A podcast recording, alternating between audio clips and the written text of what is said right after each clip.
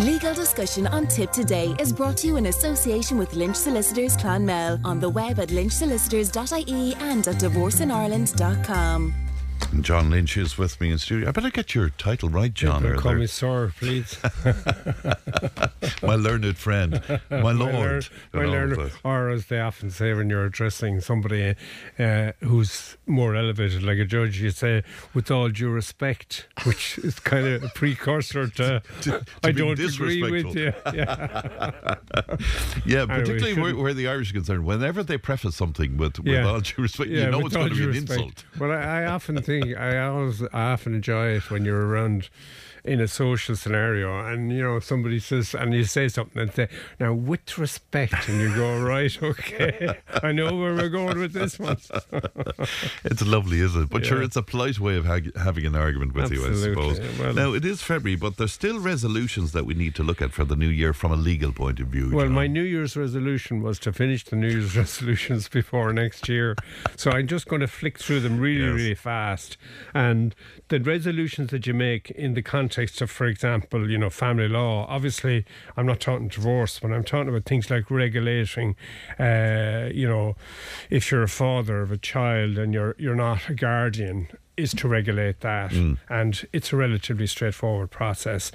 If you're living with somebody, you should consider a cohabitation agreement because there are so many difficulties that arise at the at the breakup of a relationship or on the death of one of the parties in a cohabitation cohabitating relationship. Yes. And again, this is something that you should be looking at and trying to deal with it. And the other one, which is the old one that that I was going to say the old the old one, as in the one we, we commonly talk about, is that you should obviously regulate your position in the context of succession planning and wills and things like that, particularly when you're dealing with a blended family, because obviously you know, there are so many different connotations that you have to look at. And the other uh, one that always makes me smile is the prenuptial agreement, because I always get this visual image of somebody going down on one knee and in the in one hand they have the ring and and the other hand they have an, a document Yes. that needs to be signed which is very unromantic but there you go but yeah again prenuptial agreements and prenuptial agreements uh, in a serious context often have to do with the difficulties that might arise in terms of you know somebody who's coming from a background which is a business background which is involved in family or with other uh, business partners. And that kind of leads you into the other scenario which is when you're dealing in business and the question of whether or not if you're a sole trader should you incorporate should you go into a limited liability company? And if you should when should you and why should you? And for what are the reasons and are they good enough reasons to do it? And then obviously the other one that comes up over and over and over again and uh, it's almost part and parcel of life almost is that you, you're going to have business disagreements you're going to have disagreements in relationships, and business relationships are no different.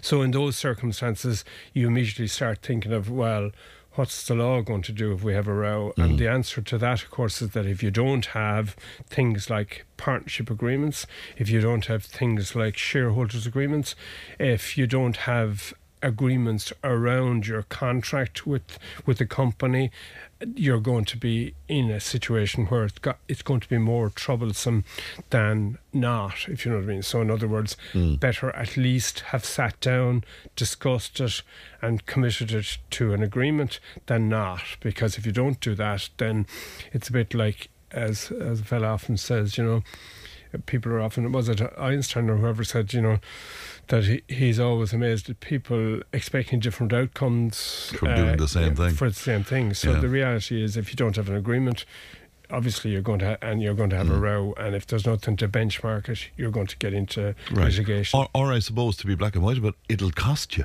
Uh, correct. I mean, that's- and, that's the and, and isn't that's a, yeah, and that's an interesting one because the irony is of it is down the years. I'm always amazed. Uh, Well, I'm not because I'm a bit like that myself. That uh, you're inclined to try and save money. Uh, you know, when you're doing something. So, you know, if somebody comes into me and they're making a will or, or they want to do an agreement or they whatever, or, you know what I mean? We're really disinclined to spend money on trying to prevent it's a bit like actually the, the government and the way we deal with things mm. is it's much easier to spend money when there's an absolute crisis. So, you know, when we had the COVID crisis, suddenly we were spending money left, right, and centre. Yeah, yeah. Whereas a lot of the issues that arose during COVID, I mean, uh, you wouldn't have a chance of getting funds for, for some of those things. Whereas, and it's the same thing with problems that arise from a legal point of view. People will go into huge cost to have a row mm. and get into litigation, get into court. Suddenly they're looking at a huge amount of money Whereas if you said to them, well, actually, here's an agreement and it's going to cost you 3,000, 4,000, 5,000, mm. they go, mm. holy mother of God, how could it possibly cost that kind of money? And yet, if they have a disagreement and it gets into a row, you're talking 20, 30, 40 multiples of that. And it's the same, you know, and again, I always try and work it out in my head, and I know I'm as guilty as anybody of it. You know, it's like you know getting the fella in to do the job for you at home, and it's and one fella comes in and says, "Well, it's going to cost you this," mm. and then the other fella says, and we go for the fella that's less, and then we're wondering why. Why we have a shoddy job. Yeah, and yeah. I mean, and uh, I'm not for one minute suggesting that anybody would be doing shoddy job, mm. but you know mm. what I mm. mean. And it's the same. You know, somebody comes into you and they're they're you say to them, well, I think you should do a cooperation agreement. I think you should do a will, and they do, and it's going to cost you X, and they're going, oh uh, no, I don't think so. But but years later it's going to cost multiple. Course, and the yeah. same with family law, and the same with divorce, and I, the amount of people that could have put all their kids through college for the amount of money they spent on a divorce row. Do you know what I mean? Things like that. Of course, yeah. The prenuptial is one that often interests me, though, because mm. I, my understanding was it's not worth the paper it's written on. Ah, no, that's not true. Uh, paper's always worth something. Especially no. if it's signed by, by an attorney. Particularly if I'm giving it to you. No. But, uh, no. but I mean, is it? Uh... No, the, the, the law on it is uh, not legislated. In other words, there has been no clear cut direction from the courts as to whether they will or won't take into account a prenup agreement. And we know from international media coverage in other jurisdictions that it is taken into account. But what we do know is that separation agreements have been looked at in the context of divorce and they've been looked at in a certain way. The courts have viewed them in a certain way. And the courts in my view, and this obviously is my own my personal interpretation of it, the courts when they looked at an agreement by a couple that in the event of a breakdown of a marriage, they wanted things to be dealt with in a certain way. What the courts have said is, yes, we'll take it into account. But, but, and there's always a but, it's with all due respect to the separation agreement or with all due respect to the prenup agreement, the courts will show a certain amount of respect to it, but not to the point where it doesn't it isn't fair.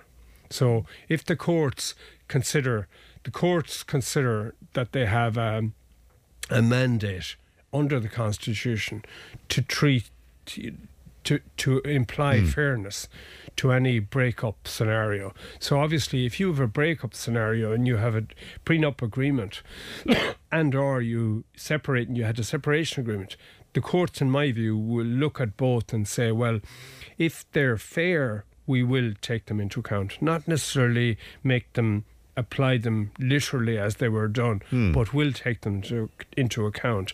So it's a bit like when they introduced, and again, this is probably an argument rather than a conclusion, if you know what I mean. But I remember when divorce first came into this country. I remember sitting, and I was, I, I, it was a great bit of amusement it was introduced, amusement, not so amusing, depending on which side you were on, mm. but there was an argument that broke out at a conference that I was in between two different factions. I, you can guess which the factions were, but it was to do with the certainty of divorce. In other words, the big question was were we introducing divorce in Ireland whereby the court would make a, a decision and that decision would be final? Because we in Ireland introduced judicial separation and divorce. And one side of the room, and I'd say side of the room, but you know, Mm, one side yeah. of the room says, "Oh, fantastic! You can reopen it," and the other side said, "Oh my God, are you kidding me? Uh, Can you really?" Re-? So there was a debate there for uh, quite a number of years after the introduction of divorce on the question of whether or not could you make it final? Could there be? Could you literally put a line in the sand and say? This is it, and divorce is a final solution to a breakup situation.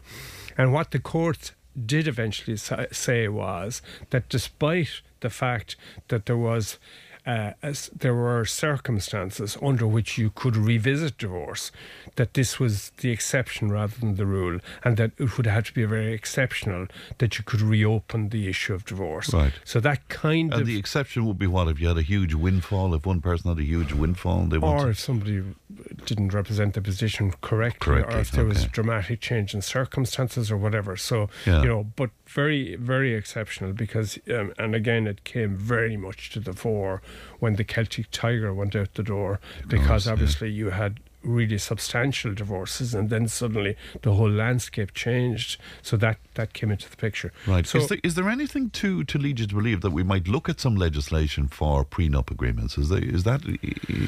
I think there may come a point where there'll be a constitutional um, kind of case that will raise the issue as Yeah. to whether or not there's any validity in it or not. And I wouldn't be at all surprised if that were to happen. Now, it hasn't happened, funnily enough, and for whatever reason, I don't know. But I mean, we've we've done prenup agreements, and they Mm. have stood up, and they've been. And again, I suppose, like everything else, Fran, it really comes down to Yeah. how fair it is. And not telling tales out of school, but do you have a, a good number of people coming into you We to have- set up well, prenup yeah, we, agreements? We've done. Would you? Pre- yeah, not a good number. No, I wouldn't say a good number. Yeah. we're still ro- living a very romantic Ireland. But yeah, no, and I don't mean to be flippant, but no, not a substantial number of people doing it. Right. But it is, and primarily people that are trying to protect Right. uh, situations. Farms, I guess, Yeah, will come into exa- that, or would it? businesses, yeah, Yeah. exactly, or family businesses where you're trying to protect the situation. I mean, again, it's one of the unfortunate things with the introduction of divorce is that it it can drive a horse and cart through, you know, all sorts of succession planning because Hmm. the horse and cart mightn't be a very good analogy, but you know what I mean. But yeah, this picture of a horse and cart with a judge sitting on it, driving straight through. But I mean, the reality. Your imagination is really uh, remarkable. It's you taken know. off. today. Yes. But Yeah. it's the situation you see is that uh, the court has a discretion in particularly in divorce and it is a very substantial discussion to look at everything and that's where the issues often come in you know Mm. What anyway. else? What else do we need to? Okay, so mind? what else are you looking at? So you're looking at. We talked about succession planning. We talked about limited company shareholders agreements, and then when you're looking at property transactions, you know, because we're hopefully we're we're and there is there has been a change in the last two years in terms of there's a lot more uh, property transactions being undertaken. But so when you're looking at property, you're looking at and the one again it's an add-on and an extra cost when you're looking at a, a situation where you're buying property with somebody else. So you're looking at co-ownership agreements. Again, an extra. It's an add-on, but it's an add-on protection because you you wouldn't be surprised if I told you that quite a number of people who buy property together, for one reason or another, suddenly there's a falling out. Mm, and mm. when there's a falling out, if there's no agreement as to how that falling out might be addressed, then you, you've got a problem.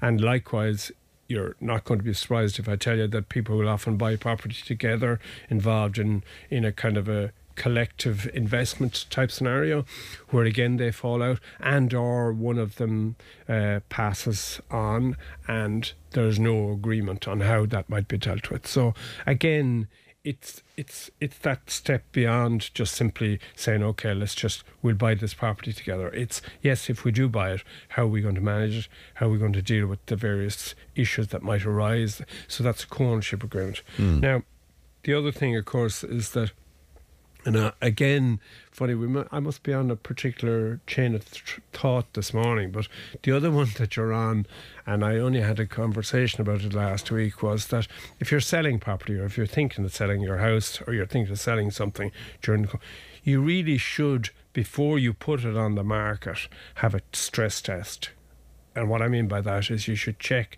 to make sure the title is okay, the planning is okay, you know that everything is okay with it. And the problem, of course, with the, with that is that we're all in the situation where we don't want to spend money mm. unless we have to. Mm. But the problem is that if you're selling property in a market that isn't on the up in terms of a whole load of people out there to buy, people are going to there are going to be issues with the property. So you're trying to preempt mm. any issues that might be with the property, and that requires you to do it in advance. Yes, and it's worth looking at because we had an issue with this. We had no idea about that. Mm. Our map for our site Correct. and our home was completely wrong. Yeah, yeah, yeah. We well, it was imposed in on yeah. other people's sites. Correct, correct. So it's not uncommon at all, at all, at all, and and again, these you know, it's not necessarily anybody's fault. These things happen, mm. and they only come to light in certain circumstances.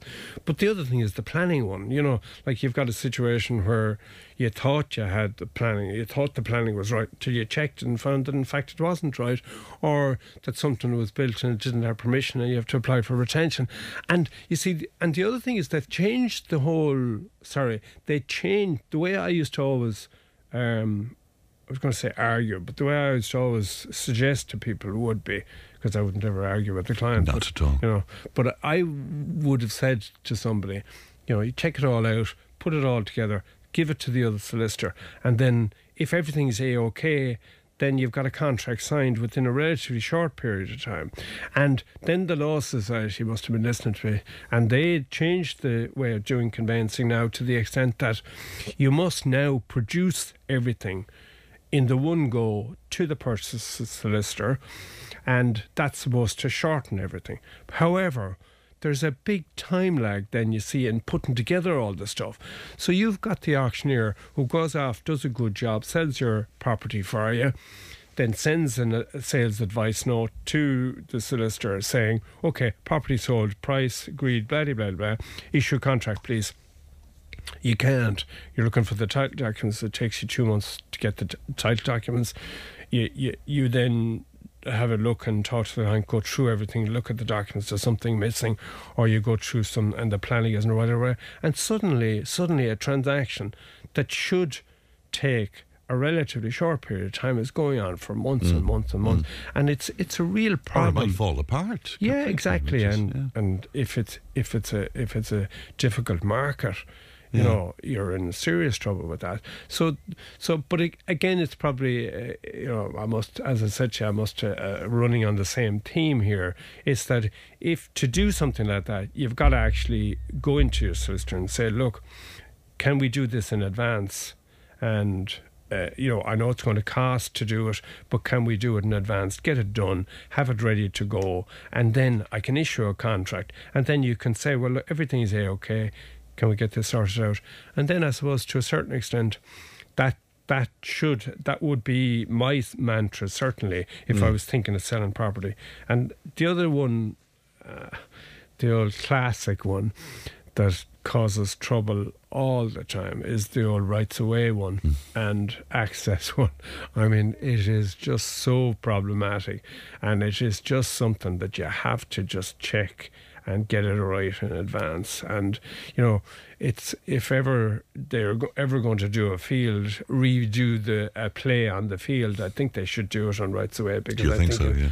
I think it is Mm. Probably the most contentious uh, area. And in, is the main problem with it? Ah, sure, we always did that, and we always went through that field, and we yeah. always went up that path. Is, is that it? This and then the fellow up, and the fellow up along the path going, well, I don't think I'm going to. I don't think he ever went up that path. Yeah. Do you know what I mean? So it's really it's you know it's problematic, but and you know the history of it just it is and it's so hard to sort it out because you see, unfortunately, if you lie like they introduced this lovely little simple straightforward way of dealing with rights away under the conveyancing the new act uh, not new now, 2009, but they introduced this lovely little way and they were going to say, well, here we are. Here's a fast registration procedure here.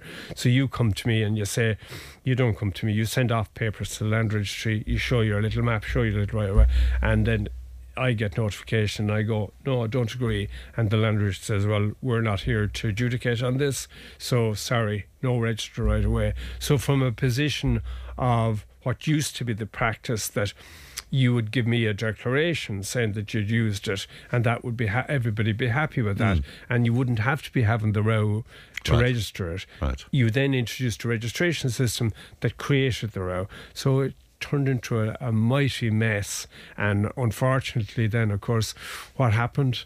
The when it came to the deadline date there last year, the uh, minister for whoever we won't say said, "Okay, well let's kick this bucket down the road." So the bucket's Which still being kicked down the yeah. road. Yeah. Yeah. So it's been still, so that's a problem. So if you're if you're on good terms with a neighbour and you have a right of way and they have no issue with it, uh, you just get them to consent to register, and that's the end. And of it. that's what I was going to ask you. He has to sign Yeah, a, yeah, a, a consent yeah, to yeah. that. But that's the easiest way. Just get a consent to register it, and then that's the end of it.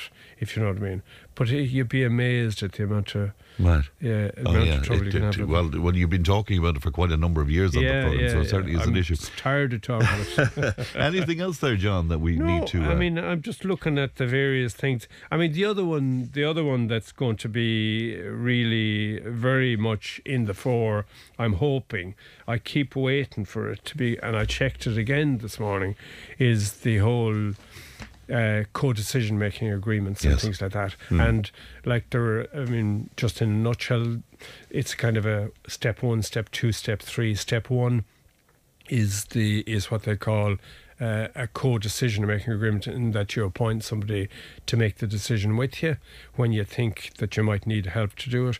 Then there's a decision making agreement where somebody actually makes the decision with you, which is the next step. And then the third one is that there's nobody there to do it, and you make an application to the court to appoint a decision making representative.